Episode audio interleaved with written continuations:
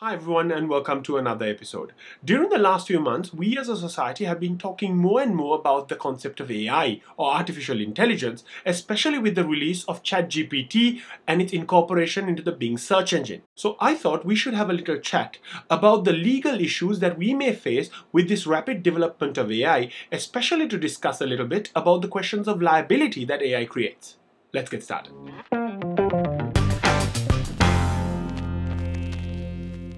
First, let's talk a little bit about artificial intelligence. Now, I must admit, I'm not an expert on the subject matter, but if you are interested in learning a little bit more about how AI works, I'll link a few other videos by other YouTubers in the description below which might help. So, what is AI? Now, even if you haven't heard of ChatGPT, I'm sure you have interacted with AI in your day to day lives. For example, if you use Google, Google uses AI and machine learning in its search engine to give you better search results and to help you find content. So this is something that's not new to us.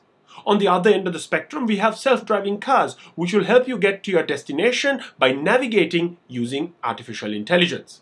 Then we also have things like smartphones using AI on a day-to-day basis. We have smart home devices using AI on a day-to-day basis. So this concept of AI is a part of our lives even if we didn't realize it. But this discussion about AI has become heightened because of the release of ChatGPT. Now, ChatGPT, for anyone who's not familiar, is a program that can generate content for you based on certain prompts that you provide. So it can write essays for you, it can write poems for you, it can draft contracts for you, it can have a conversation with you, it can even write the answers to your exams. It's really cool and it's really freaky at the same time, so you should try it out if you haven't already. Now, the precursor to this was a program called DALL-E by OpenAI, which generated art based on certain prompts and commands that we, the user, would provide. Now, while there are lots of questions that need to be answered in light of the development of AI, I want to focus about two legal questions that need to be answered immediately. Number one is who should own the intellectual property rights when AI creates content? And number two is a question of liability. In the event AI causes harm or loss to someone, who should bear the responsibility? Let's first talk about who should own the intellectual property rights in content developed by AI. For example, if you get ChatGPT to write you a poem, who should own the copyright of that content? Now, unfortunately, there's no simple answer to this. Now, the World Intellectual Property Organization, or the WIPO, published an article in 2017 on its website, which I will link down in the description below, that tries to answer this question. The author of this article contemplates two ways in trying to resolve this issue. The first is to say that AI generated content does not get copyright protection and that it belongs to the public domain. That means anybody is free to use it, but nobody owns it. The other option is to say that AI generated content is owned by the developers or the owners of that software.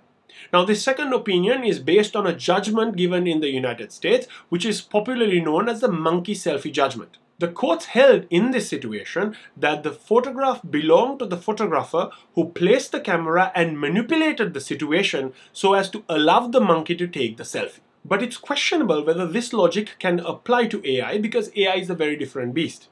Because AI evolves over time and might not be the same thing that the manufacturer or the developer initially released. But finding an answer to this question is going to be very important, especially to find out who should be liable when AI violates somebody's copyright. For example, if AI copies somebody else's work, somebody's copyright, then who should be held responsible? Who should be sued for such infringement? The second question I want to discuss is about liability as to who should be liable in the event AI causes harm or loss or personal injury to another person. For example, if a self-driving car meets with an accident with you, who should be held liable? Who should pay you damages? The fact that these AI driven products are self learning makes it difficult to attribute liability to any particular person. Further, there are multiple people involved in the development of an AI system, from the designer to the manufacturer to the programmer to the developer to the user and the AI itself. Therefore, it's unclear on who the liability should lie. The current thinking seems to be the answer to this question can be found in the current existing laws on contracts, consumer protection, and tort law the European Commission in 2020 published a report, which I will link down in the description below, which tries to answer this question of AI and liability. Now, they suggest several ways in trying to tackle this issue of liability and artificial intelligence. Now, one suggestion in the report is to attribute strict liability. Strict liability, simply put, is to attribute liability for certain actions without looking for an element of fault on the party being accused of committing the offense. So the report suggests that strict liability should lie with the person who is in control of the risk. So whoever is in control of the AI and the aspect that gave rise to the risk should be liable for the damage. For example, the manufacturers to the product should be held liable for any damage caused by the defects in the product, even if the defect was caused by a change to the product which was done after it was placed in the market. Now, this will apply the same way to operators, to designers, to developers, and programmers. Where two or more people provide different elements of the AI, but the victim can show that the damage was caused by the AI but cannot pinpoint as to exactly what element caused the damage, then all the parties will be jointly and severally liable to the victim. Of course, the report goes into far greater detail on how to adapt the existing laws to make it usable in order to resolve disputes relating to harm caused by AI. And this is a good starting point for us to try and answer the question who should be responsible when harm is caused by AI. But of course, the report feels that it is not necessary to attribute a separate legal personality to AI, and we can resolve these disputes by attributing liability to the people and bodies behind these AIs. But of course, as AI develops at this breakneck speed, we may need to rethink this position and ask ourselves the question can the human collaborators, like the manufacturers, designers, and the developers, be held liable for the harm caused by AI?